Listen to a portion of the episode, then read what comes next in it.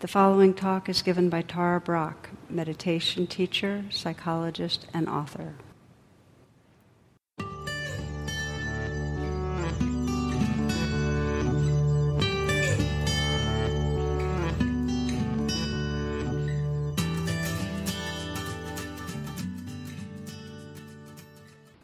So I heard a holiday story I thought I'd share of a family that invited a little bit larger number of guests than usual uh, last year. And so it was quite hectic and frantic for the mom who was trying to get everything together last minute. Finally, everybody arrived. They all sat down to eat. And she said to her six year old daughter, Honey, why don't you say the blessing tonight? And the little girl said, But I don't know what to say. And she said, Well, just say what you hear mommy say. Oh Lord, why did I invite all these people for dinners?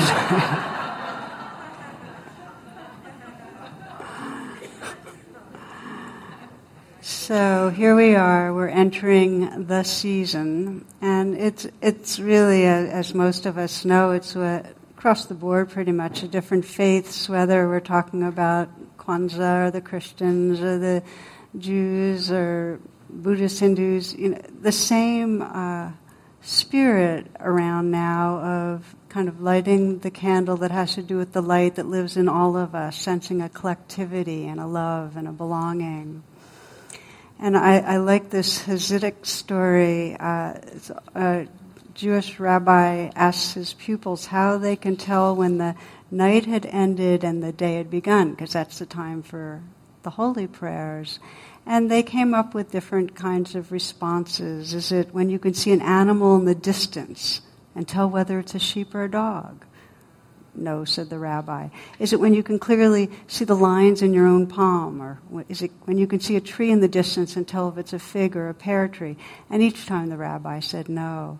So finally they said, okay, so what's the answer? And his response was this it's when you can look on the face of any man or woman and see that they are your sister or your brother.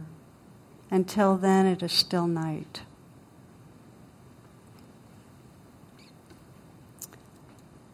So we have this, this call from really our own hearts and from all the different faiths that's really about sensing our connectedness.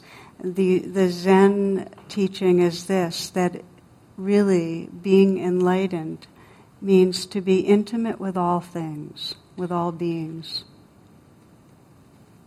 And so we start sensing, well, what does that really mean? To be intimate with all things, with all beings. And I think for many of us, uh, because it's, we're so aware of what's going on in our society, there's, there's a pretty stark contrast here of this season of um, really cherishing and revering life, and uh, so much forgetting, so much uh, pain. I call it unreal other when we really sense others as others that we can violate, others that we can condemn. So the the recent events, the killing of Michael Brown, Eric Garner, and so many others that we're hearing about um, when we start sensing that, it, it's jarring, it's painful, and it brings up really profound grief. A few hours ago, uh, I and a couple of other teachers from the DC area meditation community went into a vigil that was a delegation of grieving mothers. Some of you might have heard of it. Very powerful. It was that uh, took place in front of the Justice Department. And it was very simply done. One mother after another who had had their son killed just spoke a bit.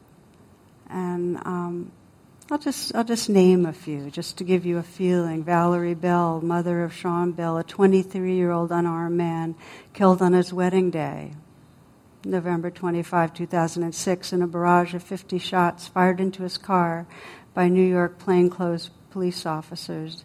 The officers thought his friend had a gun. Uh, they didn't. Uh, the officers were acquitted. And then Danette Chavez from New York lost her 19 year old son After being shot in a gunfire exchange, not with police, Gregory Chavez died just a block from Lincoln Hospital in the Bronx when police prevented him from receiving medical treatment. Colette Flanagan from Dallas, Texas, lost her only son when he was 25 years old on March 10, 2013. He was unarmed and shot seven times by a Dallas policeman, once in the back. Wanda Johnson, son Oscar Grant, was shot in the back and killed by a transit police officer at a train station in Oakland. Constance Malcolm is the mother of Ramarley Graham, who was 18 years old in, in 2012 when a New York police officer shot and killed him in his own home. He was suspected of carrying a gun in public, but no gun was found on him in the bathroom he was shot in or anywhere in the house.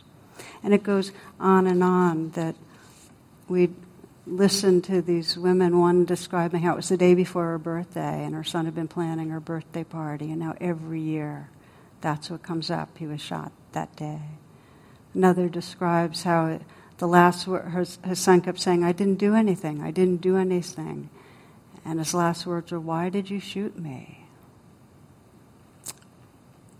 So I share this because it's very much in my body and heart right this moment, just coming back from this. But to know that we can't see that everyone is our sister or our brother unless we are willing to pause and look up close and sense who's here. And that includes pausing and sensing inward what's going on. In other words, the very beginning of being intimate with all things is really pausing and coming into presence with another, with ourselves. And that's why it was a powerful vigil, because it was such a close in feeling with real humans. We don't often take the time to pause and to connect with the realness inside and around us. And yet, that's exactly what's needed to heal our world. Gandhi's probably one of the most famous statement for many is "Be the change you seek," you know, and and so that we need to act. We really need to act for social justice, for healing the earth. Our, our, we have to be out there, and our actions need to be guided by the wisest part of our being both. So I, say that because one of the most impressive things about Gandhi's life to me was that each week, he took a day each week and he pulled back from action. And on that day, he meditated and prayed. And he said he did it so that his activism would come from the most awake part of his being. So, this is uh, to me, this a very, very powerful interweaving and a time in history where we need to be aware of it. That that it's very much a part of being a spiritually awake person to speak out for peace, for justice, for the healing of our earth, and it's it's essential to do it from consciousness. What we know, a basic theme in the Buddhist teachings and most spiritual teachings are it's totally part of our nature to forget, to get caught in unreal other and unreal self and aggression and avoidance. So we, we all forget. That's just a given. A mother who's an art teacher at a university was explaining to her four year old her, her job, you know, teaching art. And the child's response was, You mean they forgot? we forget. So that's one basic Dharma theme, is forgetting. And the other is we have this capacity to remember. We have this capacity to become intimate. See, the forgetting is like a pulling away from our being and from presence. And we have this capacity, remember, to get very awake and in touch with and tender with the life inside us and the life around us. And I love the way the Buddha put it that he said, I would not have taught this if it was not possible. Possible. Really. So, this class and next week's class will be on intimacy with life. And uh, this week we'll be emphasizing how to deepen our intimacy with the life that's inside us. And next week with all beings, and they're inseparable, of course, but I have to have a way of dividing up the classes, so that's how we're doing it. And I find it helpful to think of forgetting as a reaction to stress. so something comes along and it's unpleasant or unfamiliar or in some way feels out of our control and, and tense. And what we do is we contract. We're just like the sea anemone. We're, we're, our nervous system pulls back. And when we contract, you know, when we close off in some way, that's trance. When we're in a contraction, when we're pulling away from something difficult, we get small and self enclosed and we forget our belonging. We forget the larger world. So, if you think of it as stress, uh, the other response is something difficult comes along and we pause and we go, okay, my normal reaction is to contract. And we're going to go into how that contraction looks. But maybe it's possible to do it differently. You know, maybe instead I can just stay. You know, because a lot of our practice is learning to stay, to not react. Some of you might remember uh, the biosphere in Arizona that was started, I think, in 1987, and it was an experiment, went on about five years, with this enclosed structure where uh, it, was, it was actually being looked at for space colonization. And the, the question is, what are the interactions of life uh, systems in a closed structure going to be like?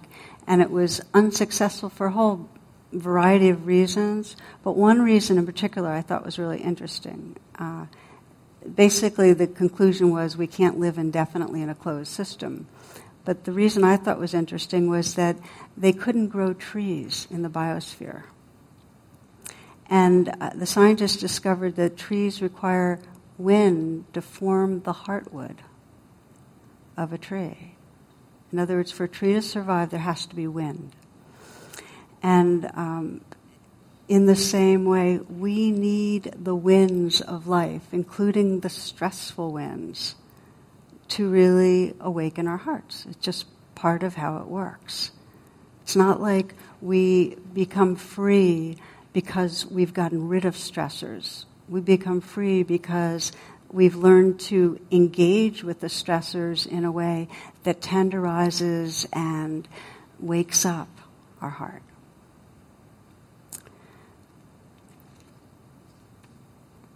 So you might, as, as I often do, I, I like to do um, an exercise where we'll explore, okay, how can I be intimate with life when I'm stressed? And you might just for, the, for now begin to sense, so what are the circumstances that are the winds that blow that are, are difficult for you right now? Um, and for some of you, it's going to be health. There's something to do with your health or something to do with the well-being of somebody that is very dear to you. It might be something to do in a relationship, a conflict, something at work. And just to know that trance is when that stress brings up reactivity and in some way you get tight. And the beginning of really the path to decondition is probably the, one of the best words for it the trance reactivity is just to know that's your intention. That your intention is to not go into that reactivity. So, a story for you. Um, I, I shared this in True Refuge. Was when a woman, this is some years back now, um, came to a, I think it was a weekend, and uh, told me that her husband was dying, but they agreed that she should come to the weekend because she was going to be the one to accompany him through his passing. They were Catholics, but they decided that she was really going to be there for him uh, rather than a priest. And so um, she came to the retreat to kind of anchor herself more in presence um, and, to, and really, what she wanted to know was how do you do this? I mean, how do you really keep company with the dying. It was almost like she was looking for a 101 in death and dying, and from a Buddhist perspective. And my response was pretty much all you can do is really um, love him. Just offer your loving presence and allow whatever happens to happen. But she, because they were Catholics, I, I added um, something that uh, Father Thomas Keating had taught, and we had co taught at a uh, compassion conference a few weeks earlier. And it was something that struck me, which was whatever arises inside you, in some way say, I consent. Okay? Because everything is going to go through you as you're being with somebody that's dying. And just to keep letting things happen, not make them wrong. Okay? So, several weeks after her partner died, uh, she got in touch. And um, she told me what had happened. She went home and she had the intention, as I'm talking about, to um, to not go into reactivity, to be present, and to to say I consent. So strong grief would come up, or fear, or a feeling of you know, I'm not doing it right was the worst part for her. She kept, you know, strategizing on how she should really show up for him. And um, one night she described how he had said something like, you know, I don't think I have very long now. And her response was, oh dear, today was a good day. Um, don't worry about that. Let me just get you some tea. Something like that. And in that moment, it was like she was 10,000 miles away from him. So there was this huge distance. And so as she was boiling water, she started to pray, May I truly say I consent. You know, may I really, really bring love and presence to this.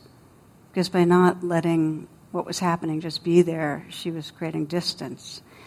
So she said after that, the I consent went really, really deep.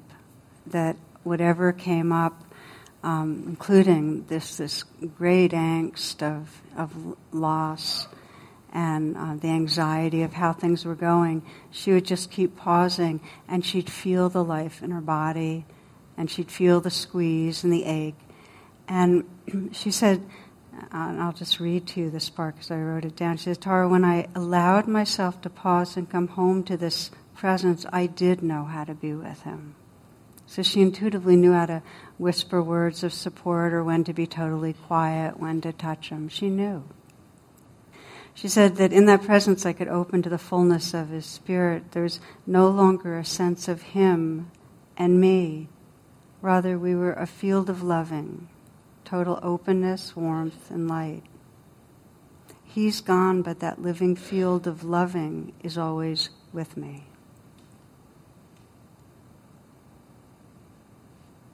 So, this is maybe the, the stress under all the stresses, which is our apprehension of loss.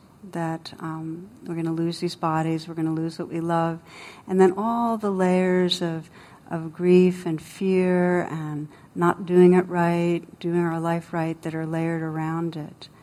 And I share this story because to me it's such a, a powerful example of becoming intimate with our experience, even when it's the most difficult. So, our inquiry for most of us that really can be helpful is to start asking, well, how am I, what's between me and presence?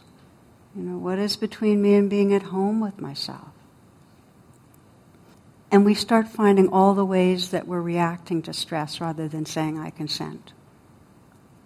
And the moment that you start saying, What is between me and really feeling love right now, or feeling open hearted, or feeling present, we start finding all the mental and physical ways that we're tightening. We go into this kind of forgetting trance for her, the, the trance was, I'm failing, I'm not doing this right. That was the mental contraction. That was her stress reaction that blocked her. And then there were physical ways that her body would tighten, and then behavioral, like, oh, honey, it's been okay, let's have tea, like not really contacting the moment. We all have ways of leaving the moment, of leaving intimacy. Every one of us has um, our strategies. So rather than opening to the winds of experience and saying, I consent, instead of digesting what's happening, we create blockages. And over the years, our strategies that we keep playing mean that those blockages get more and more thick and kind of caked on. And so we're not as available or permeable to the life around us. And it takes a lot of energy to keep blocking ourselves. So we might find we're fatigued. And if you really start exploring, well, how am I blocked? And we, there, there's mental ways we block ourselves with certain thought patterns, and there's physical tightness. Um, for those that are interested in chakras, you can sense it. You can sense different energy centers get really um, tight, and there's not much movement and aliveness and flow. When we're trying to, when we feel disempowered and threatened, we tighten in the belly. In fact, most of us, if we really check, if we're having a strong, difficult emotional reaction, there's going to be like plates of armoring around the belly. And what that actually does is it keeps us from an authentic sense of empowerment. It's not until we loosen and soften and feel a flow there that we can feel empowered. Similarly, the heart. We get hurt, we get wounded, we tighten. We don't want to feel the rawness, so we tighten against it. What does that mean? We can't take in love, we can't give out love as well. Let's say we got told that what we, were, we would say something and then get criticized or punished. The throat, communication, that's the chakra of communication, tightens then we don't express ourselves well, or our voice comes out really high, or really shaky, or really low. That's the contraction there. I'm just giving examples of how when we block the winds, when we don't say I consent, those blockages stop the flow of energy that actually allows the intelligence and love of the universe to move through us. We can't be intimate with life.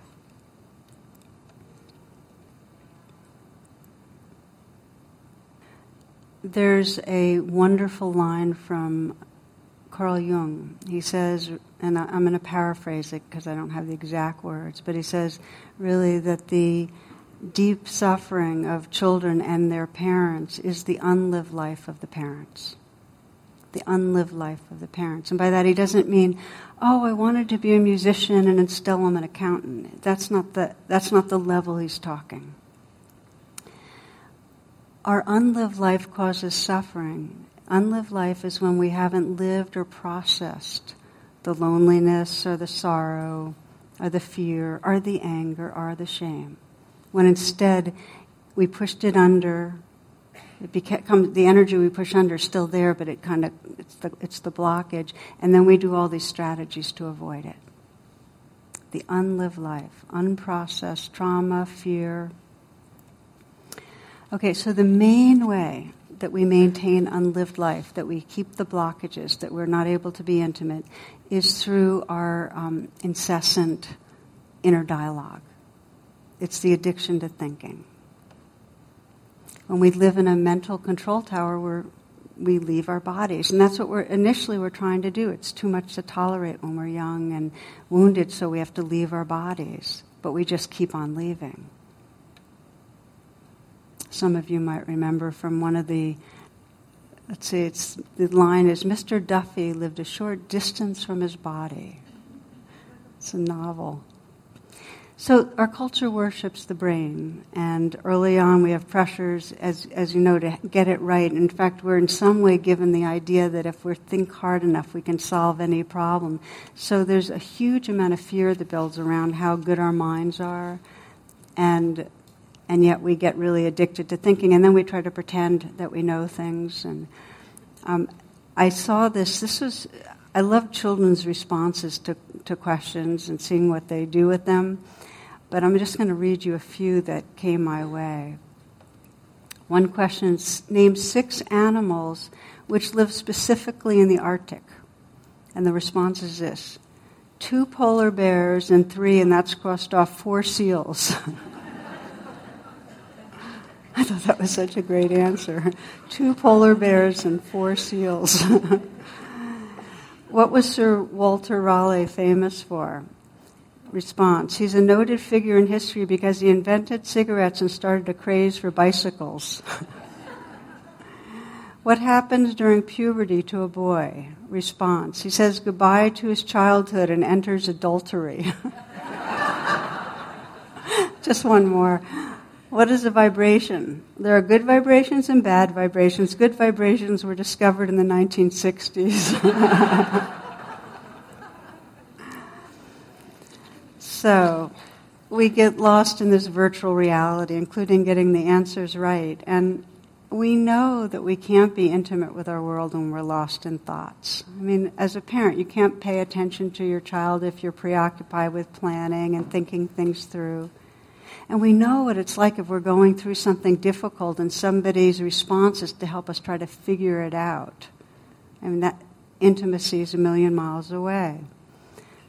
The thoughts that most block intimacy are judgments.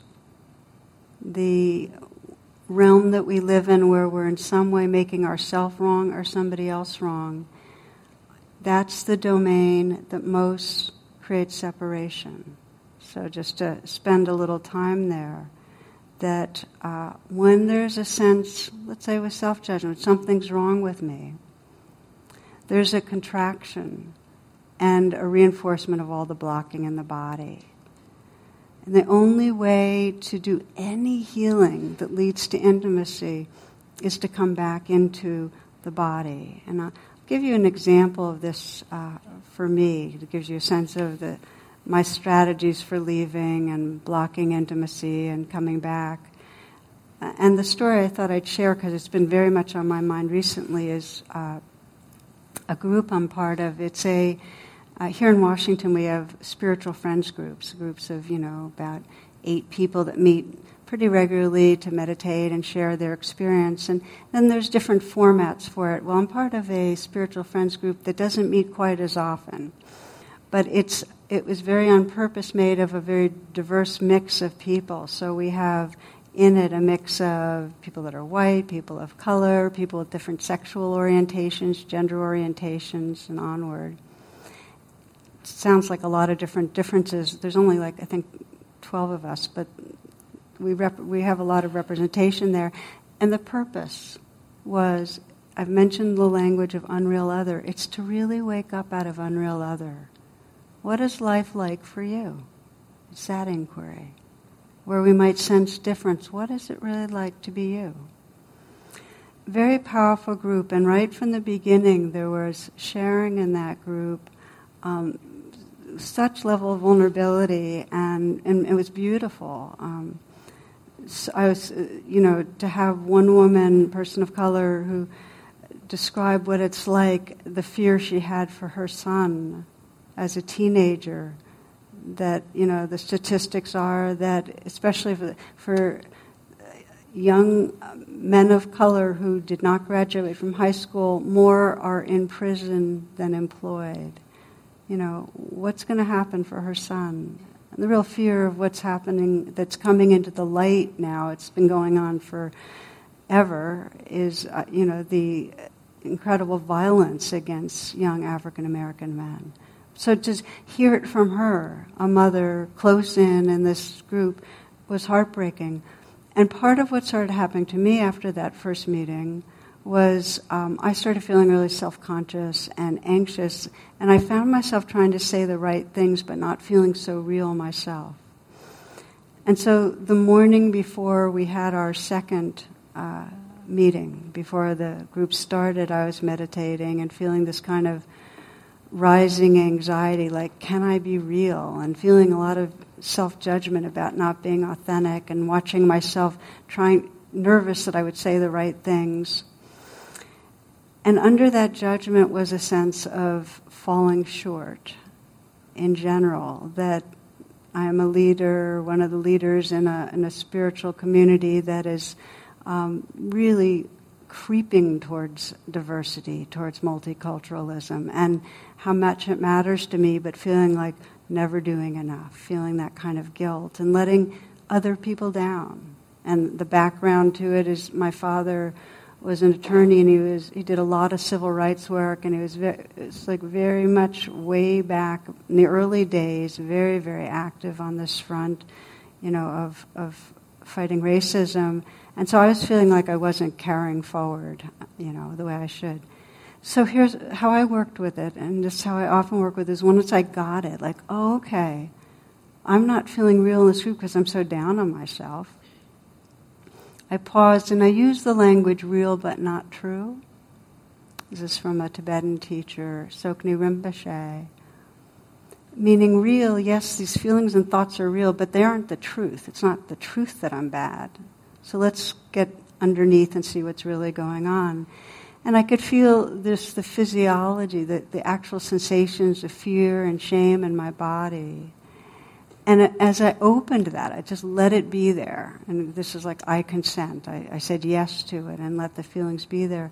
Underneath those feelings was grief, the sense of uh, the separation that I was creating. And also grief feeling uh, not just wanting to do the right thing and work for diversity, but just the grief at the real pain that I was coming close into by bearing witness to some of the people's experience in this group. So it was a real deep sense of grieving and, and longing for there to be more love and a sense of belonging. Once I could get down to grief, I was able to feel a, a tenderness towards my own experience. I put my hand on my heart. It's, a, it's kind of symbolic of that's when I could actually say, I'm sorry and I love you, you know, the, to the place in me that felt hurting. So that's the moment that there was some real intimacy, really allowing the life that was here with tenderness. And just to finish up the story, um, being with my friends in that circle that day, I was actually able to name the real process that was going on in me. But I had to go through it to be able to speak from, from authenticity. So I share this with you because we all have the winds that move through us of, of stress in relationships or at work or with our bodies and in different parts of our life. And the challenge is that we are rigged to not want to go into the raw feelings. Every one of us is rigged to do what we can to avoid them and to stay, you know, coming up with solutions in our mind or blaming ourselves, stay on that level rather than go into where the life is really living inside us. So it takes a conscious commitment, a sense that really getting that the winds are what create the heartwood, and we have to stay. Now the question comes up is it always good to stay? And it's not this is not one of those principles or teachings where you always say yes, always say I consent. If you've been traumatized in some way, and what you feel is by saying I consent, you're going to end up calling forth huge waves of terror or fear, it's not the right time. There are slower, more gradual, more gentle ways to begin to get in touch with feelings. One is to do the loving kindness practice instead of directly trying to feel the feelings to create a sense of softening and opening and more safety. Another is to have someone that you trust nearby. There are times for all of us, even when we haven't been traumatized, that, that we go very, very gently. I was thinking of that some of you might know this, that the thing of how do porcupines make love? Very carefully, you know. That, that our wounds are prickly. We go very, very gently and carefully. Respect that we've been wounded before. Because it's not easy to, to process unprocessed pain. So we'll just walk through a little bit of the being with, and then we're going to practice together. And you might think of this intimate attention with the two classic wings of awareness. And one wing, when we're getting more intimate with our inner life, is this wing of recognition. So, what is actually happening? For me, it was like, oh, okay, so I'm judging myself as falling short. And what's actually the feeling of that? Okay, it's a feeling of shame, of coming out hollowness and a fear and a squeeze. So that's the, the wing of what's happening, the contacting with recognition, our experience. It's like when you're being intimate with another person, it's the wing of really seeking to understand what's really going on for you. The other wing is the wing of allowing. It's that compassionate space where we let whatever we're noticing be held with kindness. So I not only see you and say, What's going on for you, and sense where you're vulnerable or disappointed or excited or whatever it is, but there's also a quality, the second wing, of allowing you to be just as you are. Holding how you are with a quality of tenderness and acceptance. So these are the two wings. I like this uh, poem I'll just share with you that kind of gives you a sense of sense of it with uh, it's written by Danna Faulds called Allow. There's no controlling life. Try corralling a lightning bolt containing a tornado. Dam a stream and it will create a new channel. Resist and the tide will sweep you off your feet. Allow, and grace will carry you to higher ground. The only safety lies in letting it all in the wild and the weak, fear, fantasies, failures, and success.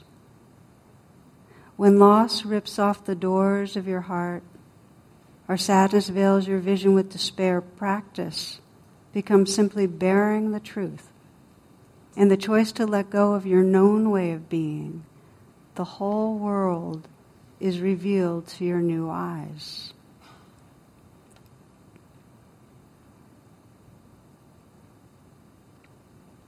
So, what we're exploring really is uh, pausing when we encounter the winds. And out of a love for really wanting to be real and connected with our life.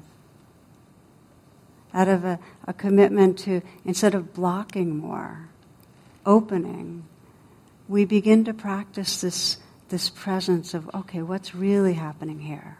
And how can I be with this? Those are the two questions. If you really want to shift your um, patterning of responding to stress, what is happening? And can I be with this? Or can I let this be? That's another, another version. I just want to speak a, a, little bit more about the second wing of letting be and allowing because it's so challenging sometimes that um, we can feel sometimes so, the winds are so strong that it's really not safe to allow. And that's just, there's a habit of not safe. And that we need more of a sense of, of space and holding and more of a container in order to really let ourselves open.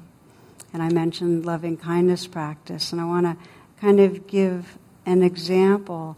I was, I was thinking of this at the vigil tonight when uh, one of the mothers was sharing her loss, and she said, This is so therapeutic to be able to share this with all of you. And, and you could feel in the group the shared heart that was just of, of, of grieving and holding a space together. I think for us to open to the winds, we need to feel a larger sense of belonging. I think sometimes we feel too small, that we're going to get completely devastated by it.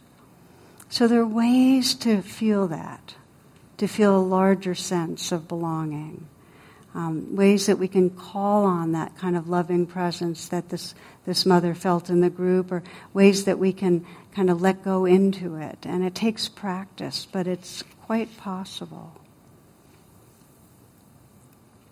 I think of uh, the, the, therapist, many of you know Winnicott, who described uh, as a baby that the child can relax when a child senses there's something that's really holding her. When there's some sense of a steady, ongoing, benign presence that's like a backdrop to her beingness. And this is when there's good enough parenting, there's a sense that there's a benign presence that when something happens, there's something larger holding life. And that's what allows the child to go on in her beingness, to sense her essence, you know, that, okay, so this is who I am. Because there's a larger container. A lot of us didn't get that. And if we begin to reach out towards it or call on it, we can actually discover that container, that benign sense of presence, that field of love. But it takes practice. Um, I think of prayer, John O'Donohue put it this way that prayer is the bridge between longing and belonging. That when we just sense we want to belong, just for me, sometimes if I'm feeling really small and really separate, just the words, please love me. And it's kind of put out to the universe. It's like I'm wanting some benign presence to be bathing me with love that feels very much right here, personal bathing, you know.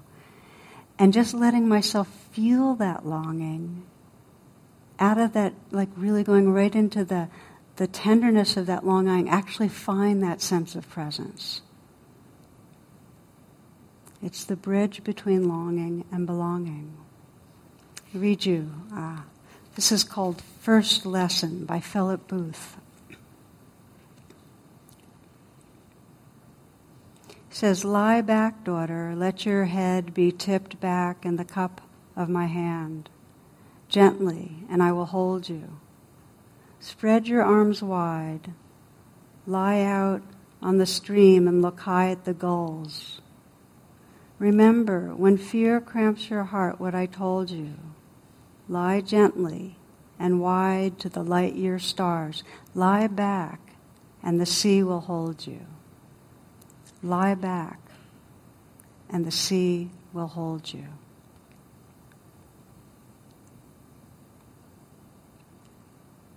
That basic trust is not always there, but it's possible to touch into. Again, this is those words from the Buddha that I would not be teaching this if it was not possible. It's possible because it's really the essence of what we are, that presence. When we're in a trance, we feel separate from it. But we can start reaching out to that essence. It's like when you feel separate, it seems like you're reaching out to something out there, but actually you're reaching out to the wholeness, the beingness that's really what you are. It's okay that you don't know that when you're reaching out. Just feel the longing and reach out or rest back. Practice resting back.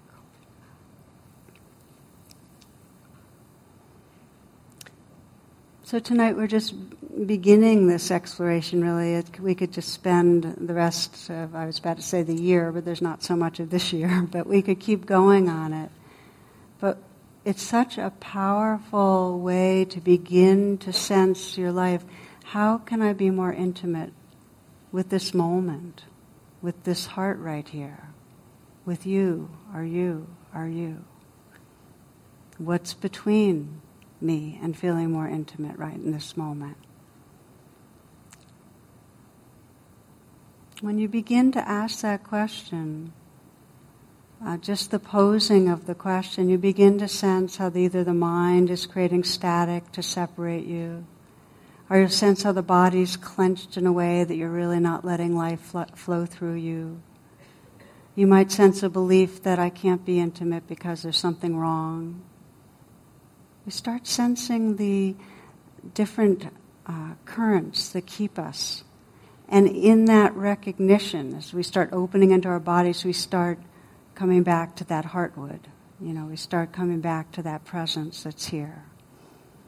So I'd like to practice a little together. I'd like to close tonight with a, a short practice of intimacy with life.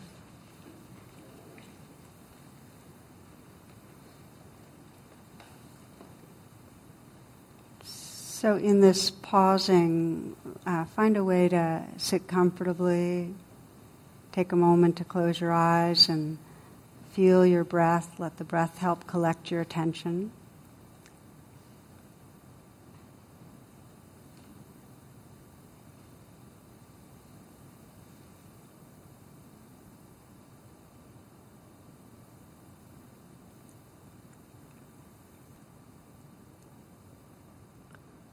So the invitation is to sense in this season whatever you might be aware of that is are the winds of, of stress for you right now, where you might be getting reactive. And I'd pick something that's not, that doesn't feel traumatizing, but something you'd like to find some more freedom in relating to or you'd like to reconnect to a sense of intimacy with your own being in the midst of.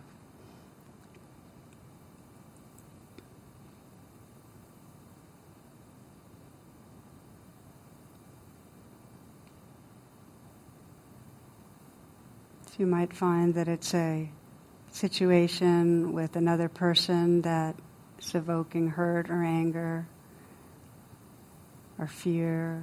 Might be something that you're worried about, somebody that's dear.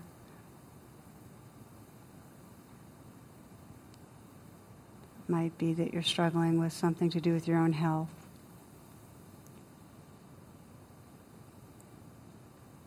whatever it is, begin, this is always what opens the door, with just sensing your highest intention you might have the language of, uh, may I find a way to be more intimate with my inner life, more at home with myself.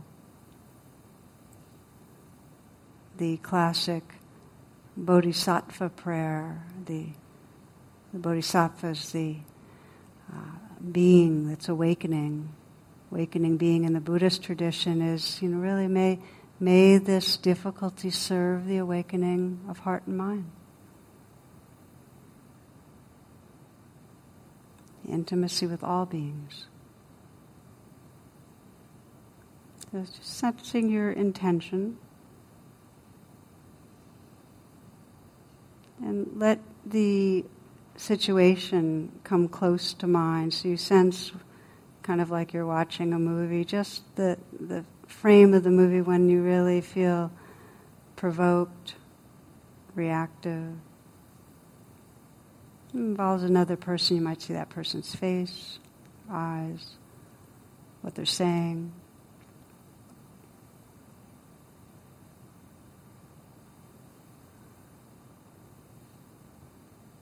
But sense that you can freeze the frame so you have the opportunity to really deepen your attention right here.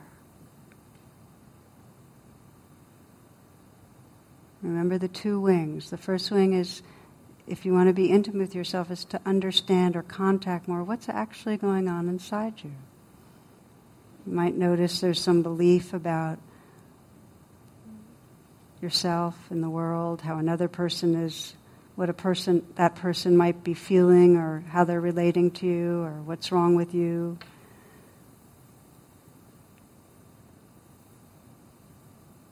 And there might be some feelings in your heart area of fear or hurt or anger. See if you can bring that second wing of letting it be, of I consent, of kindness to whatever you're noticing. So even as you explore this intimacy with inner life experience, even if you're not feeling anything right now, then to offer a presence and acceptance of that. And for many, it's helpful as you're doing this just to gently place your hand on your heart. Light touch, so that the hand, it's like you're really offering with touch, it's a gesture of that second wing of real loving presence.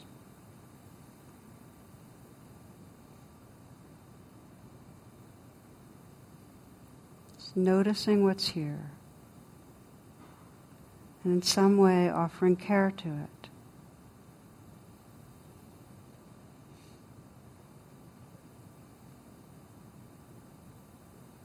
So there's this intention towards intimacy with our inner life. You might sense, well, what is it like to just start to shift into that? To really bring an intimate presence to what's right here.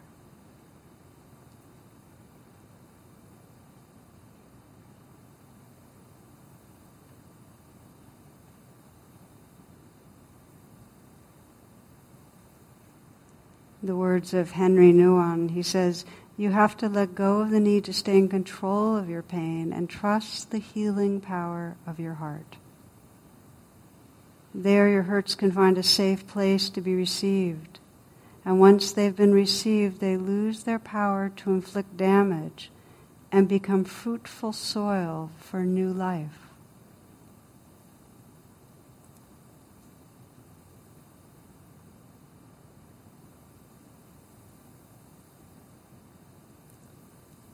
I'd like to invite you to close by offering whatever wish most resonates right now to your own heart.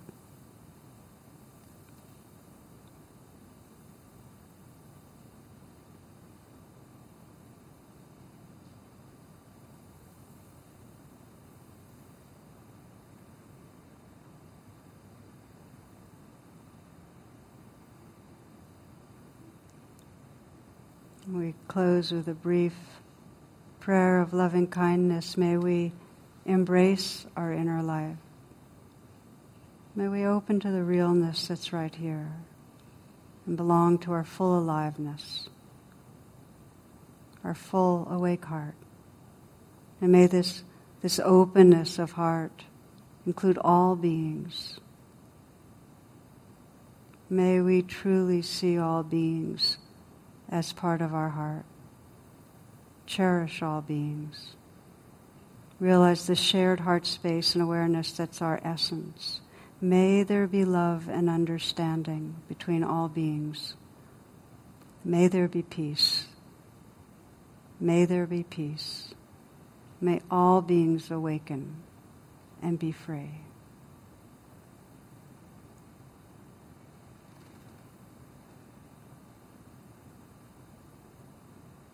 Namaste and blessings.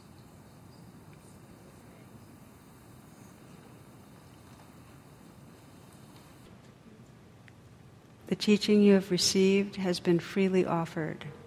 If you'd like to make a donation, learn more about my schedule or programs offered by the Insight Meditation Community of Washington, please visit tarabrach.com and our imcw.org.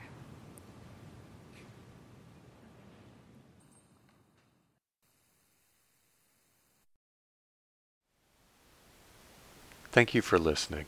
To learn how you can support the teachers and Dharma Seed, please visit dharmaseed.org slash donate.